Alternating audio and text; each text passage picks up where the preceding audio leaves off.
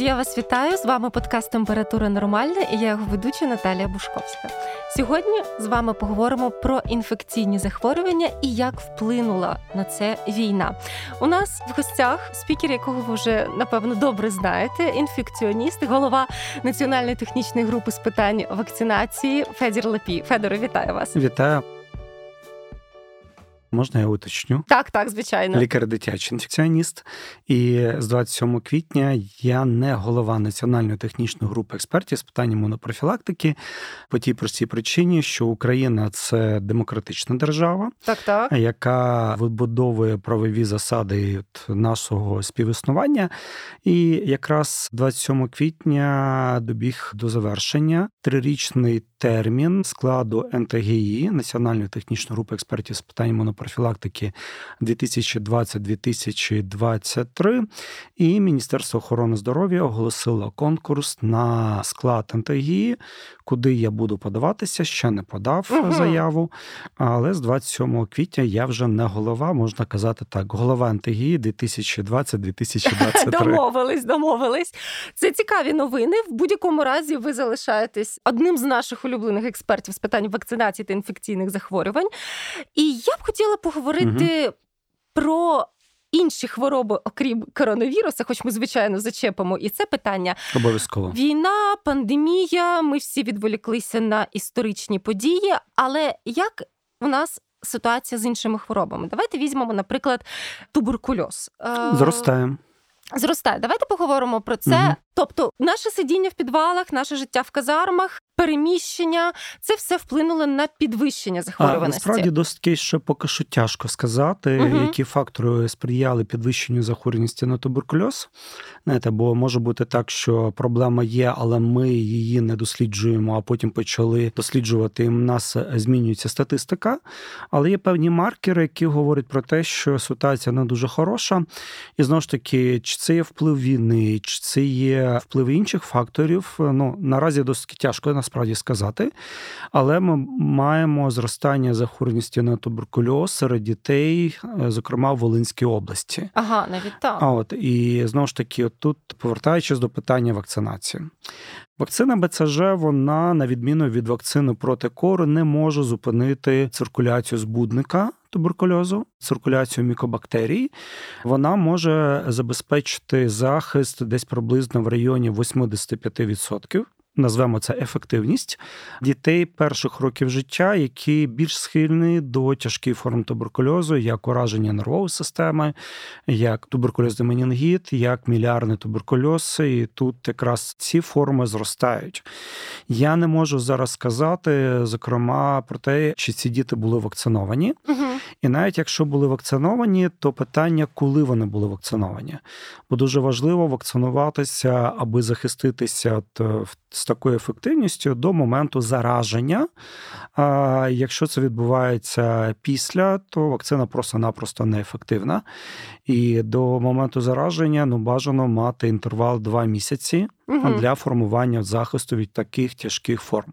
Я знаю, що зараз багато новонароджених дітей виписуються з пологового стаціонару, не вакциновані, і якщо їх вакцинують пізніше, після зараження, це вже має дуже низьку ефективність. Насправді, е, чому діти не вакцинуються? Я пам'ятаю, в 2014 році були проблеми з вакциною. Чи зараз ми маємо проблеми, чи все ж таки це відверто? Так.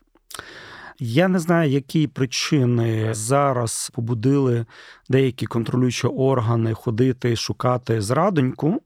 Але в кількох регіонах є сигнали про те, що такі от контролюючі органи, які дуже дбають про кошти державного бюджету, от вакцина надається від імені держави, угу.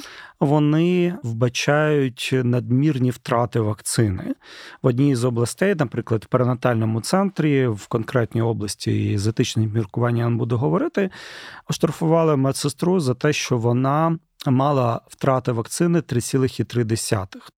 При тому, що чомусь перевіряючи контролюючий орган, який прийшов дивитися, а що з цією вакциною, яку надає бюджет, чи немає тут втрати якраз от бюджетної вакцини, то вони побачили на 3 десятих більше, а вони чомусь собі придумали цифру 3, Такого не існує розлив, так званий 3. Uh-huh, uh-huh. Угу. Ця цифра існує хіба що на національному рівні, коли ми плануємо закупівлю вакцин, але сигнали з багатьох регіонів надходять, і багато хто каже, ми не будемо зараз, наприклад, маючи низьку народжуваність, бо дитина виписується вже через дві доби. Так, так. А дитина має бути вакцинована. Вакцинація проводиться через 48 годин, і вони не хочуть відкривати флакон з вакциною для того, щоб мати втрати цієї Е, ага, вакцини. І якщо їм їх потім підхоплюють на амбулаторній ланці, але не завжди це так просто. І тут от якраз є ризик зустрітися зі збудником туберкульозу, не маючи достатньо часу для формування імунітету. Але знову ж таки, тут для е, туберкульозної вакцини це близько двох місяців. Але тим не менше, знаєте, кажуть, не зробив сьогодні, потім українське е, це от відкладу на завтра, на післязавтра і так далі, може бути якраз і причина зростання захворюваності на туберкульоз серед дітей раннього віку, що потім вже якби не до того, і мами з дітьми не повертаються на вакцинацію. Але аналізу у мене зараз на руках угу. немає.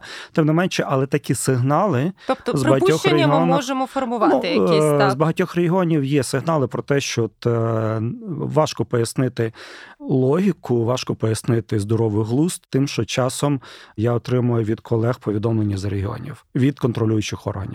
Тобто, виходить, може бути така ситуація, що матері відмовляють вакцині, кажуть, що угу. її немає, а вона по факту є. Вона є, але вони не хочуть розкривати так, флакон, так. її виписують, потім її запрошують, що не зовсім якби прописано в наших правилах. Запрошують назад пологовий стаціонар, коли вони не збирають певну кількість дітей.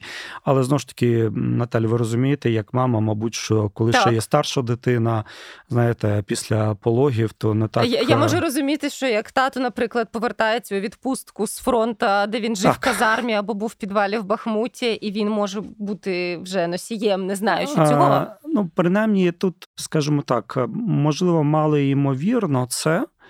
Але я знову ж таки не маю зараз аналізу для того, щоб говорити, які є причини так, так. для зростання. Але тим не менше, ми маємо досить низький рівні охоплення вакциною БЦЖ серед дітей першого року життя. Це проблема. І в принципі цього вже достатньо, аби говорити, що ми будемо бачити все більше і більше тяжких випадків туберкульозу серед дітей перших років життя. Але одна з причин це може бути, знаєте, кажуть, коли некомфортні умови для життя, коли знаєте, е, не відходячи від полового стаціонару, дитина могла би бути вакцинована, а так потім знайти час, можливість прийти, отримати вакцинацію, коли там назбирається у сімейного лікаря, не завжди вони можуть назбирати при низькій народжуваності, при тому, що скільки дітей виїхало, а дітям після двох місяців потрібно робити ще й пробу манту, так, а так, туберкуліну це, це немає, стресово. і знову ж таки відкладається.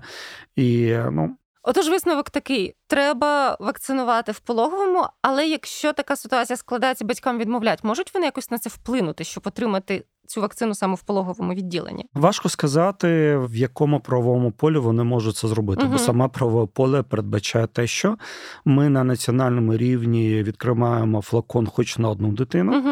На національному рівні у нас прописана вакцинація через 48 годин від народження, так, так. тобто практично при виписці дитини. А от вакцина БЦЖ наразі є, хоч можливо багато хто говорить, що дайте нам менше кількість доз у флаконі, аби не було таких втрат. Але пропозиція немає, щоб купити вакцину з меншою кількістю доз у флаконі. Тож ми використовуємо той флакон з тією кількістю доз, який можливо придбати і запропонувати українцям. І насправді я не вважаю навіть, якби були втрати, що з одного флакону вакцинувалися би двоє дітей. Так, так. з точки зору наслідків Ну, скажу грубо, фармакоекономіки, що скільки цей випадок забере фінансів на лікування, якщо ми ще говоримо про випадок, не про господи смерті, так, то це потрібно розуміти і контролюючим органам, але знаєте, не завжди у нас Здоровий органи, не завжди які виграє. мають е, право до, скажімо, певного примусу, керуються саме здоровим глуздом і розумінням. Як нещодавна історія з автомобілями, які переганяють на на ще польських номерах, закордонних номерах для фронту. І таке враження, що для когось війна навіть і не починалася, uh коли вони починають здирати гроші за те, що своєчасно не постали автомобіль на облік, хоча це автомобіль для хлопців, на які ми збирали всі разом, наприклад. Так, так, так. Е, звучить, звичайно, сумно. А що б ви порадили дорослим людям, наприклад, е, якщо людина мала досвід тривалого перебування mm в укритті і було скупчення людей, mm так? Або людина часто кудись переїжджала з місця на місце, вокзали, вагони, можливо, треба перевірити звернути на щось увагу? Чи можуть бути якісь рекомендації в цій ситуації для дорослого населення? В принципі, так, але знову ж таки катаклізми можуть бути різного і причини різного характеру. Варто було б говорити про масове переміщення. У нас багато внутрішньопереміщених осіб. Можливо, вже не так ми збираємося в укритті, е, так, як так. це було на початку, або не так перевантажені, як на самому початку широкомасштабної агресії евакуаційні поїзда, де там сиділи на головах, не провітрювалися, і, звичайно, там могли бути люди, які представляють небезпеку з точки зору інфекційних хвороб для інших людей. І тут знову ж таки варто починати з рутинної вакцинації, вакцинації за календарем, угу. та сама дифтерія правець, угу. яка вакцина АДПМ в Україні є в достатній кількості, і якраз от підхопити, вибачте мені за вульгарний такий вираз дифтерію, вони можуть, е, перебуваючи в контакті з іншими людьми, досить близькому контакті. Кожні 10 років треба проходити ревакцинацію, аби підготуватися до такого контакту, і в випадку зараження не мати проблем зі здоров'ям, якщо це буде зарадження збудником дифтерії. І якщо ж ми говоримо про іншу складову цієї вакцини, правець. Ми бачимо трагічні випадки, які були в Умані, які були в Херсоні, які були в Миколаєві. Те, в принципі, щодня ми не знаємо, куди прилетить, кому ви будете надавати допомогу. А варто говорити про ранньову інфекцію правець, коли будь-яке вогнепальне поранення, будь-яке потрапляння ґрунт, забруднена рана це ризик для зараження збудником правця. І коли от ми надаємо іншим допомогу, це стосується от військовослужбовців. Варто пам'ятати про свій захист від гепатиту Б. Одна справа це користуватися рукавичками медичними, які мають бути обов'язково кілька пар в індивідуальних аптечках, бо там, де є кров, там, де є інші біологічні рідини, це ризик для гепатиту Б. І тут, знаєте, хтось із добровольців, хтось поряд з вами, він може бути заразним, і ви про це не знаєте, але контакт з його кров'ю для вас представляє небезпеку. І крім звичайно медичних рукавичок навичок, які не завжди ти можеш е, і мати час вдягнути, руки трусяться, не налазять, так, рвуться, стресова, стресова ситуація. ситуація. То варто пам'ятати про вакцинацію проти гепатиту Б для того, щоб мати захист від цієї інфекційної хвороби. Буквально теж я нещодавно звернув увагу на сюжет. Коли людина, яка займається евакуацією, медивак, то вона мила сидіння, мила ноші, тобто обробляла транспорт, просто мила після евакуації бійців. Звичайно, там було в крові. Вона просто ганчіркою змивала це все. Воно було видно, що там в крові. Вона просто вижимала в руці ганчірку і знову протирала. Можливо, людина скаже, мені не страшно гепатит Б або С, тому що я вже там, або, допустимо, вірус імунодефіциту людини, бо я вже. Але тим не менше хотілося б, щоб такі прибирання вони відбувалися в рукавичках, тим більше, що це не є така ситуація, коли поряд з тобою когось там поранило, і ти вже думаєш, як зупинити кровотечу, не як вдягнути рукавички. Але цей момент дуже важливий. А для військових, от коли ми говоримо про скупчення. Тут варто пам'ятати от про інфекції, які передаються респіраторним шляхом, мається в увазі аерозольним крапельним шляхом. Той самий грип. Зараз сезон добігає кінця, але у нас грип в цьому році був. Треба готуватися вже наступного сезону. Той самий COVID-19, який зараз зменшується, про який ми ще будемо говорити, так, але так. тим не менше знаєте, хворіти не потрібно і мати наслідки відповідних, бо інші вакцини, ну хіба що, якщо ви не хворіли або не були вакциновані проти кору, проти підпаратиту, ну і заодно проти краснухи або вітрянки. Я весь час думаю про те, агітую в тому числі свого чоловіка, mm-hmm. який зараз служить вакцинуватись проти пневмококу, бо mm-hmm. мене дуже лякають повідомлення. Тут До були хлопці, але вони померли від застуди. І а, ну застуду, застуда, яка яка ускладнилася ну, пневмонією. Це може бути... Я розумію, що це була не застуда, а скоріш за все, так. бактеріальне ускладнення, яке вчасно не встигли діагностувати. Таль, дуже дякую за те, що в це так і мене це починає вганяти в тиху паніку. Давайте поговоримо Давайте. про важливість щеплення проти пневмококу і як у нас mm. взагалі ситуація з пневмоніями, зокрема бактеріальними. Для того, щоб сказати, що це бактеріальна пневмонія, потрібно виділити збудник. Угу. Якщо збудник не виділяється, наші лабораторні можливості обмежені. Ми бачимо, що це тяжка, що це дуже тяжка пневмонія, яка забирає життя. І ми знаємо, що скоріше за все це пневмококова пневмонія або стафілококова пневмонія. Яка Я ж не помилюсь, якщо скажу, що 90% пневмокок спричинює бактеріальну пневмонію. Е, в принципі, з альтернативними даними угу. так. Е, звичайно, є інші збутники, але вони більше такі такі ексклюзивні, не для більшості населення. Для більшості населення на першому місці збудником є стриптококус пневмонія.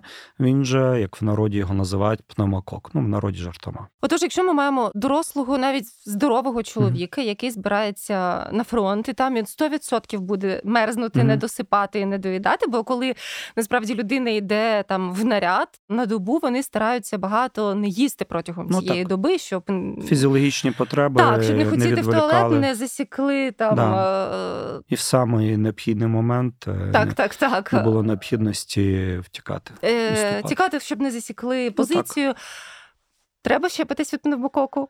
Треба, і я навіть приведу приклад. Я не знаю, яка зараз ситуація, наприклад, з пневмонієм, але здогадуюся, що не дуже добра. Але я пам'ятаю розмову, і у нас був досвід вакцинації новобранців, uh призовників проти пневмококу uh інфекції. Це була 23-валентна вакцина. Вона використовується для дітей від двох років. Зараз нам її запропонували як гуманітарну допомогу, але з обмеженням терміну придатності, uh але знаєте, кажуть, дарованому чорному коню так, так. вже зуби нарахують, так точно. Але тоді, спілкуючись з колегами, коли ця вакцина була в Україні, вони все ж таки перед своїм керівництвом е, військовим спромоглися е, її закупити і провакцинувати новобранців, як кажуть, о диво. Насправді, з е, точки зору практики науки, ніякого дива тут немає. Новобранці перестали хворіти пневмоніями, бо вакцина захищає якраз проти пневмококів, угу. пневмококової інфекції, які безпосередньо причетні до бактеріальної пневмонії. Так, так. І такий досвід був. Наразі в Україні такої проти 23 серотипів вакцини немає. Угу. Є вакцина, яку ми можемо отримати як гуманітарну допомогу. Я знаю, що зараз.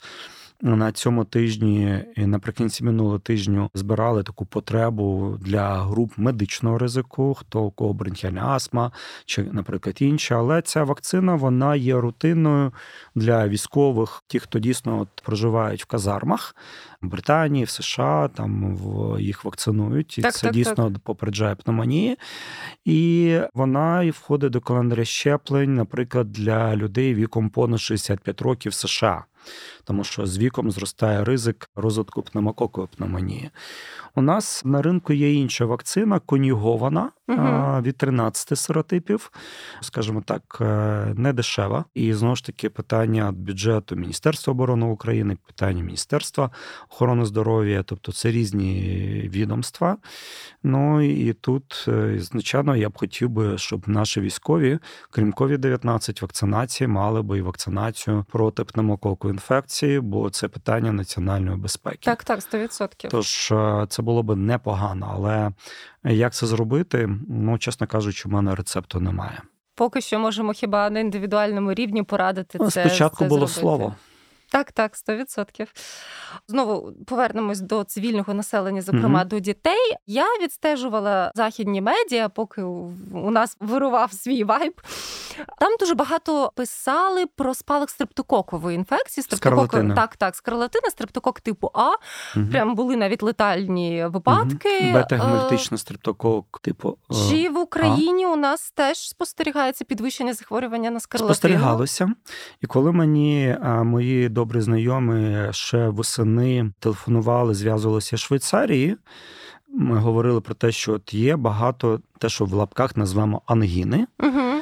А от е, з висипкою навіть прислали фото. Я кажу: знаєте, схоже на скарлатину. Справа в тому, що є так звані епідеміологічні хвилі, так, так. тобто з певною періодичністю, коли от знову ж таки втрачається колективний імунітет, він не здобувається шляхом вакцинації, просто от перехворіли. Є в циркуляції збудник, який продукує токсин, збудник стрептококус піогенес, іншими словами, бета-гемолітичний стрептокок групи А, і якраз от здатність до продукції екзотоксину і є причиною цих симптомів. В тому числі, в залежності від того, якої групи це токсин, я підбираю просто слова, щоб не говорити науковим текстом. Так, так, дякую. Може бути різна складність, тяжкість і з високою навіть летальністю. Дійсно, от коли восени я отримав, думаю, та ні, ну не може бути, що скарлатину, хоча якщо воно ходить як качка, літає качка, крякає качка, плаває качка, то Певно, скоріше за все це, це качка. А от і потім раз одне, друге, третє повідомлення з різних європейських країн, в тому числі від Європейського центру контролю профілактики хвороб, про те, що так дійсно є багато діагностованих підтверджених випадків, що це таки скарлатина.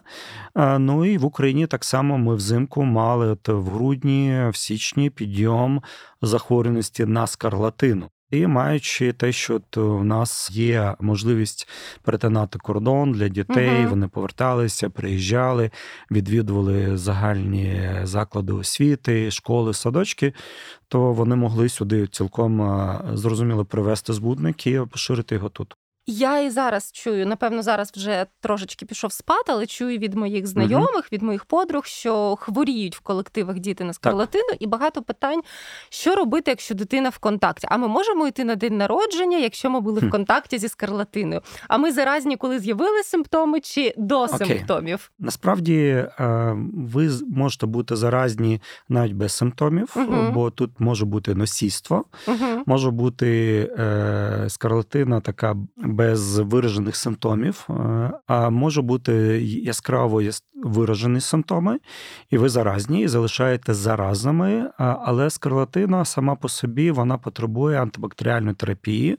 Це раціональний підхід до використання антибіотиків з точки зору попередження неінфекційних ускладнень скарлатини, бо це збудник, який викликає скарлатину, він причетний до ароматичної лихоманки, він причетний до гломерулонефриту, ураження нирок. Ого. От і тут навіть з точки зору о, попередження пошкодження серця. Як е, одного з органів, які вражаються при ароматичній лихоманці, то е, антибактеріальна терапія виправдана, але є, як кажуть, е, наукові підходи, є ті, що прописані в Україні. Бо у нас прописано ізоляція до 10-го дня, а якщо говорити про рекомендації Європейського товариства дитячих інфекціоністів, ЕСПІД або там і CDC, Європейського центру контролю профілактики хвороб, ну так науково обґрунтовані, то вважається е, через один день від початку антибактеріальної терапії, терапії ти вже не заразний для інших, але знову ж таки, розумієте, якщо у вас є температура, клініка, болить горло, то, мабуть, дитину не потрібно тягти в садочок, тягти в садочок або не тягти на день народження. Якщо це що-небудь інше, то, ну, скажімо, тут можна говорити про тяжкість і попереджати, мабуть, інших е, про те, що, знаєте, у моєї дитини через там день, два, три, там досить короткий інкубаційний інфекційний угу. період, після там свята, свята якогось, якогось да, з'явилися такі такі симптоми. Як правило, мами між собою спілкуються. Варто повідомляти про це, аби знову ж таки у когось, можливо, вже підтверджений скарлатина. Но ж, якщо це клініка подібна і був зв'язок з підтвердженим випадком, то скоріше за все у вас починається те ж саме, угу. або вже перебігає те ж саме, що інших. А які червоні пропорції при скарлатині? Про які пропорції важливо знати батькам, тому що все ж таки е, важкі ускладнення та смерті повідомлялись, на що звернути угу. увагу, щоб вчасно звернутися до медика. Ну а якщо брати саме саме гострий період, то це ті ж самі пропорції, як для інших інфекційних угу. захворювань, коли мова йде про порушення свідомості, мова йде про блювоту, мова йде про діарею, яку неможливо зупинити, і дитина втрачає багато рідини, тобто в неї розвивається дегідратація, мова йде про судоми для маленьких дітей дітей температура, і ви не знаєте, що з цим робити. Вона відмовляється від смоктання або відмовляється від їжі, вона спить е, в такому летаргії. Тобто, бо ви ж не знаєте і не встановити діагноз, угу. але це може бути проявом чого-небудь іншого, якогось захворювання, серйозного. І тож е, кров е, в кашлі, кров в стулі це те, що потребує звернення. Але коли мова йде про так звані неінфекційні ускладнення, як я вже згадував про ароматичну гарячку і той самий гломерулофрит, ураження нирок, це так звані. Е, неінфекційні ускладнення вони розвиваються в результаті, як це не дивно звучало, нашої імунної відповіді uh на збудник.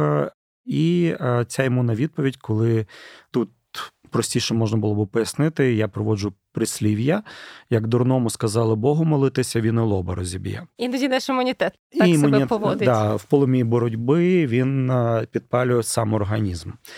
І тут якраз от е, імунна система, вона якби як наслідок боротьби з, зі збудником вона пошкоджує, наприклад, серце, нирки або там нервову систему з розвитком хореї, то в даному випадку це е, потребує часу, як правило, близько двох тижнів від початку захворювання. Угу. І тут знову ж таки, якщо з'являється якась неврологічна симптоматика, ківки і так далі, окей, це може бути наслідок. Якщо з'являється е, червона сеча. Ну, угу. знаєте, Це може бути ознака гломерулонефриту, а потрібно здавати загальний аналіз крові, чи за рахунок чого, чи борячка поїли, чи це пов'язано з перенесеною інфекцією. Да. Угу. А от, е, Ну і те саме стосується серця, коли ми говоримо от через два тижні. Я не хотів би, щоб у нас було поліопарагмазії, давайте всім робити аналізи, там сечі, е, там всім перевірятися. Але це більше вже задача лікаря. Там, якщо він підозрює скарлатину, яка, як правило, має сухий ніс на відміну від інших Тобто болить горло, але нема нежиття. Нема нежиття, да. Угу. Нежить більш характерна для вірусних інфекцій. Так, так. Це так дуже груба ознака, це не означає, що вона на 100% так, працює. Так, звичайно. А, та, Але тим не менше, е, тут лікар має бути в курсі і, можливо, вже використовуючи свій багаж знань, на якому він буде ґрунтувати свою інтуїцію, а він скаже: давайте здайте загальний аналіз сечі. Угу. Якщо там з'являться набряки, з'являться там червоний кольор сечі, з'являться якась зміна поведінки дитини. Я зрозуміла, дякую. Отож, пильнуємо в плані скарлатини. Тепер хочеться перейти до іншого такого блоку щодо е, фейків. У нас з самого початку повномасштабного вторгнення А ми ще згадаємо про те, що у нас зростає кір, кашлюк і епідпаратит. Обов'язково. Зараз хочу трохи, тому що цей фейк я бачила нещодавно, uh а минулого року розхитувалася ситуація щодо можливої епідемії в Маріуполі. А Зараз е, так, е, холери, епідемії холери. Зараз раптом російські сміттярики почали казати про нібито спалах холери в Херсоні, що звичайно mm повний фейк і вкид, але нещодавно mm це розганяли деякі проросійські телеграм-канали. Пропустив я.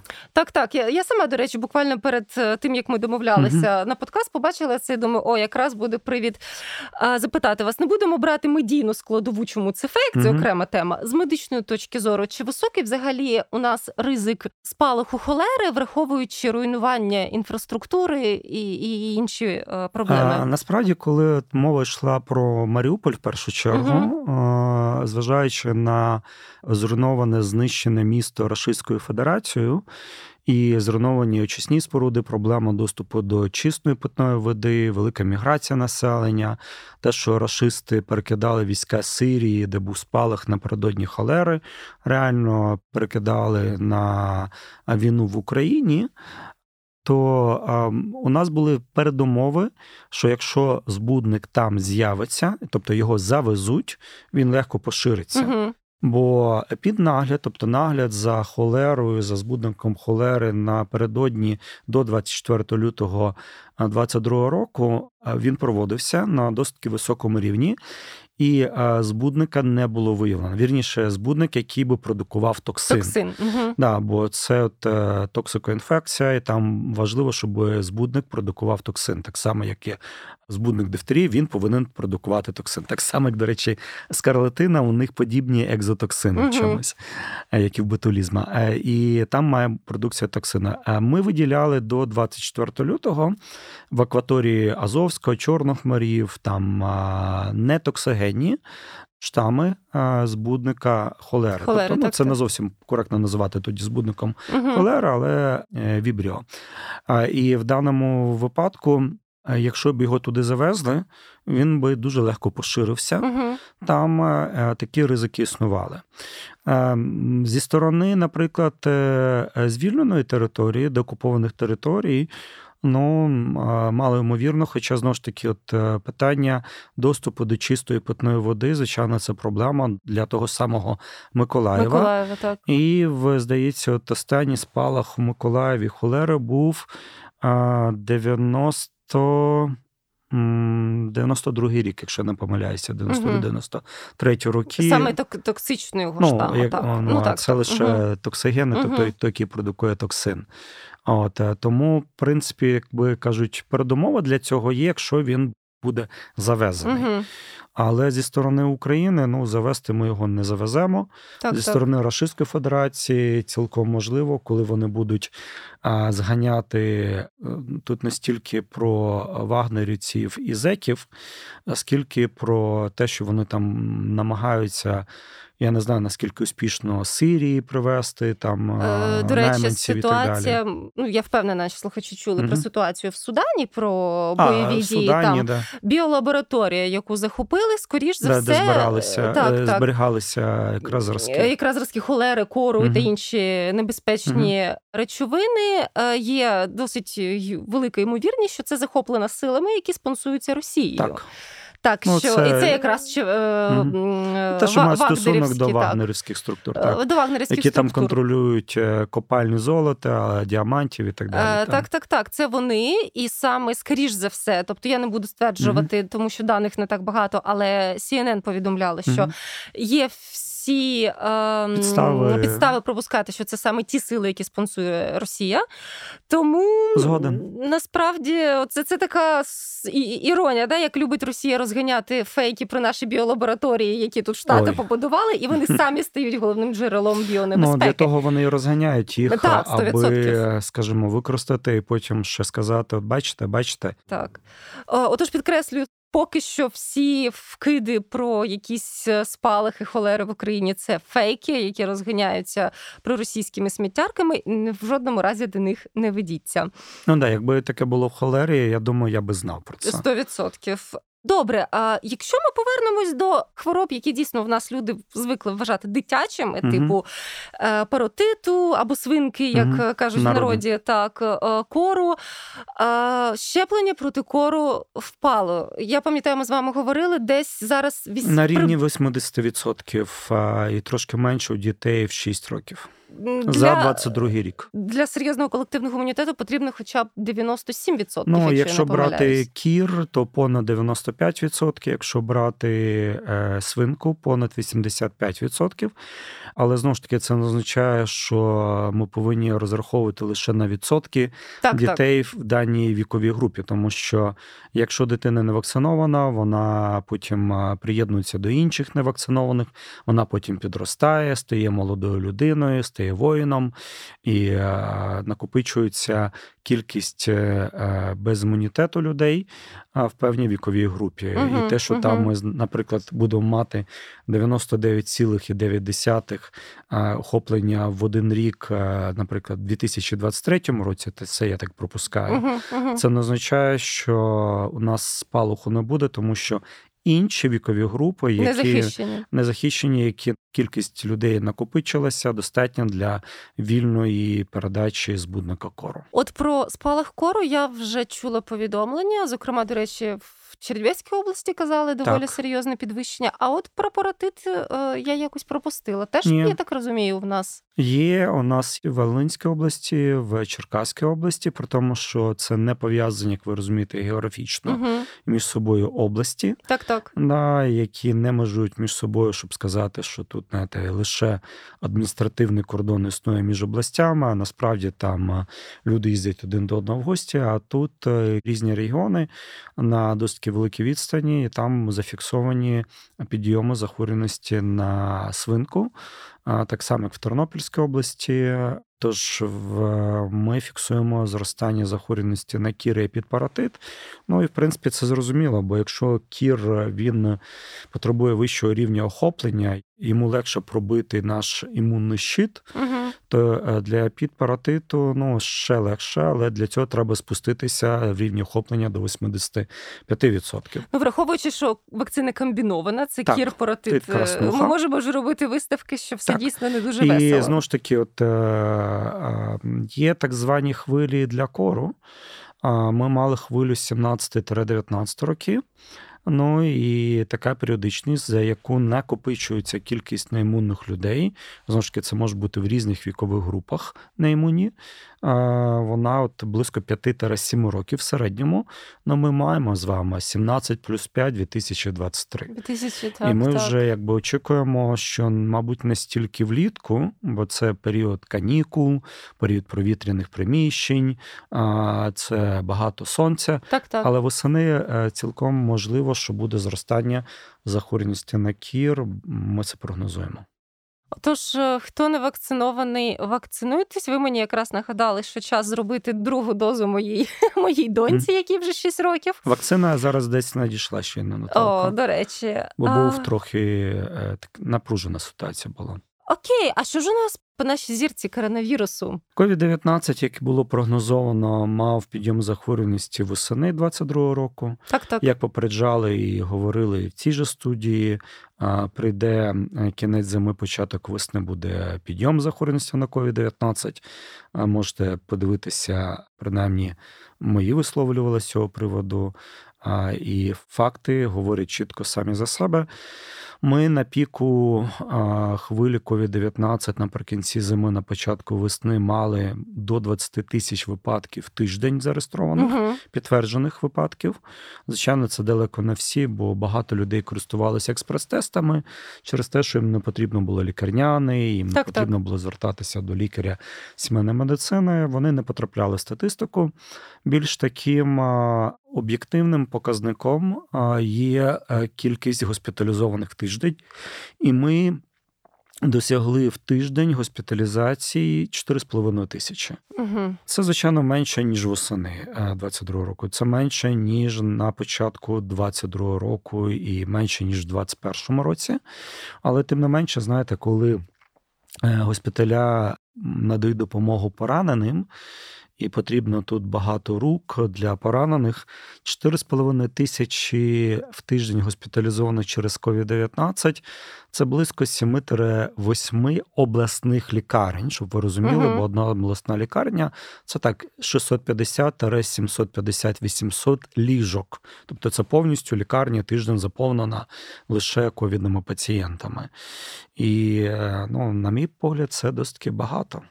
З усією характеристикою, яку ми маємо про COVID-19 іде спад, а влітку він нікуди не зникне. Він нікуди не зник ні на початку широкомасштабної агресії COVID-19. Зникла просто е, статистика, яку пролюднували. Але можу сказати, що в перші тижні війни на 10-й тиждень 22 року у нас реєструвалося в тиждень 30 тисяч випадків і близько 350-400 випадків смертей в тиждень. Порівняти з піком 23-го року у нас було 150, тобто практично вдвічі у нас було більше. Випадків майже. Ну і саме головне, вдвічі більше у нас було смертельних випадків в тиждень. Тож, е, коли е, хтось говорить про те, що знаєте, у нас COVID-19 зник е, після 24 лютого, тут згадалися крилата фраза з фільму Пропала грамота плюнь дурню в очі. Так, так, Бо ті, хто а, якби працював, знав, що хворих багато, хворі потребують госпіталізації. А, Проблема була з окупованими містами, з тим самим Мелітополем, Маріуполем. Бо, знаєте, війна війною, а COVID-19 е, він е, абсолютно не реагує на наші проблеми. Так, абсолютно згодна. Е, що ж, по суті, це був наш подкаст, який мав підсумувати, що у нас е, з інфекційними угу. хворобами за понад рік повномасштабного вторгнення Росії в Україну. Е, ну і як ми очікували, війна не могла не погіршити ситуацію. Ну тут знову ж таки, Наталі, я додам, бо досить тяжко сказати. Е, війна призвела до міграції населення, так, так. до проблем з доступністю до вакцин. Е, чи війна сама по собі, як незалежний фактор, вплинула от через е, укриття на передачу тих чи інших збудників? Бо ми маємо, наприклад, в Вінницькій області 187 тисяч внутрішньопереміщених осіб, uh-huh. а в Чернівецькій 87 тисяч на 903 тисячі населення, uh-huh. тобто ну, 10% так, приблизно. Так. І там, і там. Але знову ж таки, е, люди, як правило, проживають. Е, не компактно. Ну, в Вінницькій області вони проживають в залишених будинках. Uh-huh. Їм громади дозволили. Ми бачимо, що багато є порожніх будинків, які давним-давно люди залишили, не проживають вже багато років, і, але там є дах, є вікна, є пічка. Так, так, і, є, звичайно, є, є умови. це не та ситуація, коли знаєте, всі один на одному на голові. В спортзалі, спортзалі да. Хоча так, на початку так. так воно і було. Так воно і було. Але є речі, які ми можемо контролювати. Повинні. Так, і повинні. Е, ми можемо зберегти себе, е, вакцинуватися, якщо нас захищає вакцина, вчасно реагувати на якісь. Е, тривожні прояви захворювання та вчасно звертатись uh до медичних працівників. Тому, в принципі, при певних знаннях, при певному рівні відповідальності, я впевнена, що ми можемо впоратися з цією ситуацією. Здоровий глузд таки переможе. Варто лише додати: от ми згадували нечисту силу того самого Вагнера, Пригожина. Так, так. Бо а, інфекційні хвороби це та сама зброя. Звичайно, коли я чую про біологічну лабораторію в Україні, це для мене трохи смішно. Абсурд, так. Але тим не менше, та історія з Суданом, вона цілком реальна, як реальна та історія, що а, ті, хто втручалися з фейками, продукуючи фейки про вакцинацію, які радісно підхоплювалися в Україні, той самий Пригожин, чому я згадав, тому що більшість фейків походили з Internet Research Agency, це агентство, яке фінансується урядом Російської Федерації, штаб-квартира якого знаходиться під Санкт-Петербургом. Вона робила контроверсійні вкиди, заяви про вакцинацію. А засновником цього агентства і директором цього агентства був.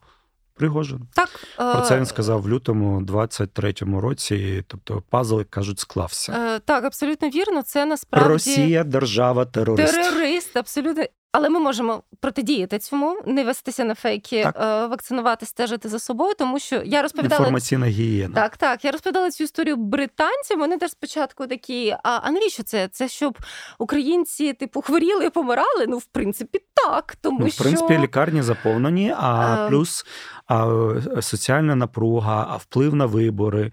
А якби люди ж е, одні думають, інші голосують. Е, так, так, От, так. І хто нас водив хороводи під Верховну Раду України про чіпування і про все інше.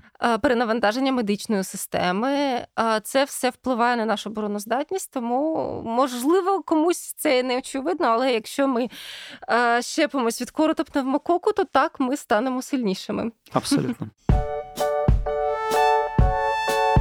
Що ж, з вами був подкаст Температура нормальна та я його ведуча Наталія Бушковська. У нас в студії був дитячий інфекціоніст Федір Лапій. Стежте, в нас будуть нові випуски. Обіцяємо вам багато цікавого і нового. Па-па!